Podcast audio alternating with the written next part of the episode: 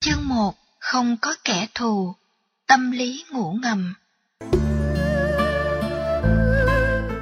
Ngày 11 tháng 9 năm 2001 Ai cũng đều biết đến bản tin những kẻ khủng bố đã gây ra nỗi kinh hoàng tại hai tòa tháp đôi trung tâm thương mại của Mỹ.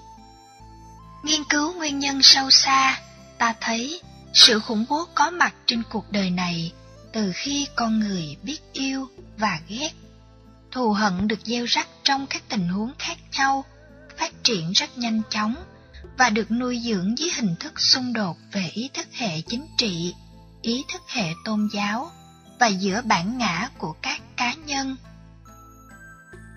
Bất cứ khi nào, nơi đâu, lòng thù hận chưa được rửa sạch thì nỗi khổ niềm đau và tình trạng khủng bố sẽ có mặt.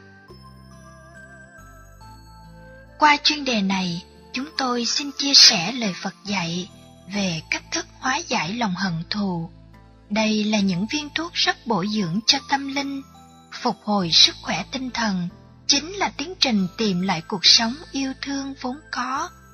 Như trong buổi pháp thoại, vị hòa thượng giảng về đề tài xóa bỏ hận thù, xong Ngài hỏi các Phật tử. Ở trong đây, ai đã xóa được lòng hận thù? Có ông lão khoảng 80 tuổi, đứng dậy sung phong trình bày. Rất nhiều cặp mắt hướng về phía ông với thái độ ngạc nhiên. Thưa thầy, tôi không còn hận thù nữa. Hòa thượng hỏi, ông tu tập phương pháp nào mà hóa giải được hận thù hay thế? Thưa thầy, những kẻ phá phách tôi, hại tôi, muốn giết tôi, đều bị Diêm Vương bóp cổ chết hết trơn rồi. Câu trả lời như khôi hài, nói lên trạng thái tâm lý mà nhà Phật gọi là hận thù. Nó được tiềm tàng dưới dạng cảm xúc tùy miên, tức ngủ ngầm, luôn bám víu theo. Rõ ràng, ông lão chưa dứt được lòng hận thù. Đối tượng tạo ra sự hận thù cho ông không còn trên cuộc đời này, nên lòng hận thù đó tạm thời được nguôi ngoai. Nếu như những người đó chưa chết, thì lòng hận thù có thể lớn và trưởng thành một cách rất trung thành theo cuộc sống của ông. Nghĩa là, sau khi ông qua đời, nó tiếp tục trở thành người đồng hành và nỗi khổ niềm đau vẫn tiếp tục tiềm ẩn dưới dạng tùy miên. Nếu phân tích theo ngôn ngữ triết học Phật giáo, tùy miên là trạng thái tâm lý ngấm ngầm, luôn bám víu theo con người. Khi ta không thấy sự biểu đạt của lòng sân thông qua lời nói cọc cằn, hành động thô lỗ, thì cứ tưởng sân hận không còn trong lòng.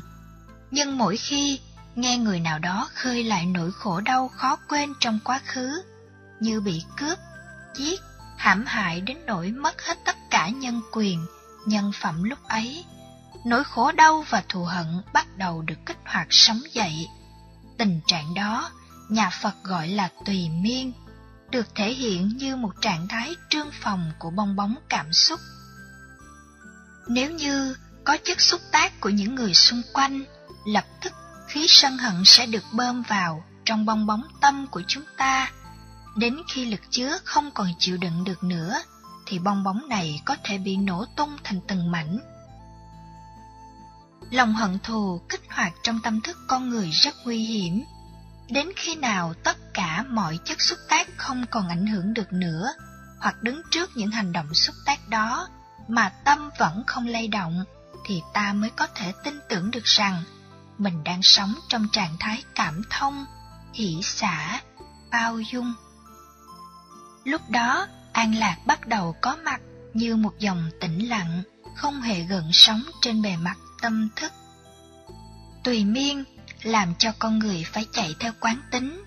Quán tính này được nuôi dưỡng bởi sự biện hộ thông qua phong tục, tập quán, truyền thống văn hóa là phải trả thù, phải răng đền răng, máu đền máu. Ai mang nỗi khổ cho mình thì phải đền trả lại nỗi khổ cho người đó. Dĩ nhiên, kể cả chủ nghĩa yêu nước cũng được đặt trên nền tảng của lòng hận thù. Nhà Phật dạy ta uống nước phải nhớ nguồn, yêu quê hương, tổ quốc, giống nòi, yêu tất cả các loài động vật, môi trường và thiên nhiên. Nhưng khi đứng trước hoàn cảnh bi đát của lịch sử, giặc ngoại xâm đang thôn tính, mang lại nỗi khổ niềm đau cho dân tộc, thì phản ứng tự vệ để ngăn cản tất cả những cưỡng lực ngoại xâm trỗi dậy. Sự dấn thân của những người yêu nước có thể được chấp nhận dưới hình thức làm vì nghĩa lớn. Trong nghĩa lớn, vì dân tộc đó, nếu được cộng thêm tinh thần từ bi của Đức Phật dạy, thì nghiệp sát sanh có thể được giảm đi rất nhiều. Trong tình huống bộc lộ cảm xúc quá mạnh, không kiềm chế được, ta có thể quát tháo, chửi bới, đánh đập và thể hiện bất cứ điều gì để cho nỗi khổ niềm đau được lắng dịu xuống. Nên biết rằng cách thức đó chỉ làm hả cơn giận, chứ không phải là phương pháp để chữa trị bệnh thù hận đang ngấm ngầm hoạt động trong cơ thể. Trong kinh Tăng Chi, Đức Phật dạy có bốn tình huống. Theo đó, lòng thù hận được trưởng dưỡng và rất khó tháo gỡ khỏi mảnh đất tâm của con người. Tình huống thứ nhất, thái độ tâm lý lấy mình làm hệ quy chiếu, coi giá trị hạnh phúc, mạng sống, tuổi thọ là tất cả. Bất cứ người nào đụng đến bản ngã đó thì xem như là đối thủ của mình. Mỗi khi nhớ lại những cảnh tượng đã tạo ra cho mình khổ đau, hận thù sẽ được nhem nhúm và thể hiện. Tình huống thứ hai, xuất hiện dưới dạng thức ngã sở hữu, những người thân, đồng loại bị kẻ thù làm thương tổn, được quan niệm như đã từng làm thương tổn đến bản thân mình.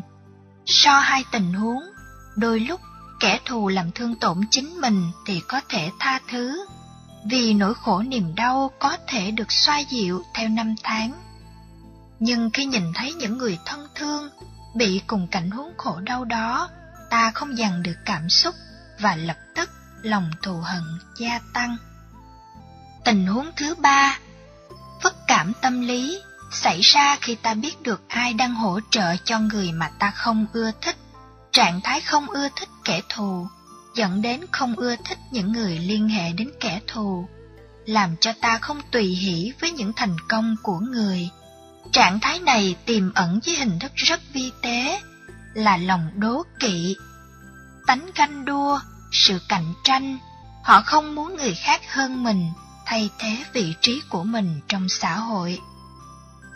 Tình huống thứ tư, đối với những người ta thương yêu, nhưng lại được người khác chăm sóc, vỗ về, cảm xúc ghen tuông lập tức có mặt. Ta chỉ muốn biến người đó trở thành sở hữu của tình yêu, mà không người nào được quyền hưởng đặc ân đó. Như vậy, dòng cảm xúc muốn chiếm hữu dễ trở thành thù hận.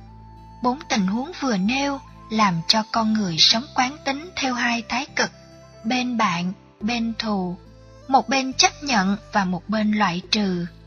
Tính cách chấp nhận và loại trừ đẩy ta vào tình thế đối lập với người khác, giống như mặt trời và mặt trăng, đêm và ngày.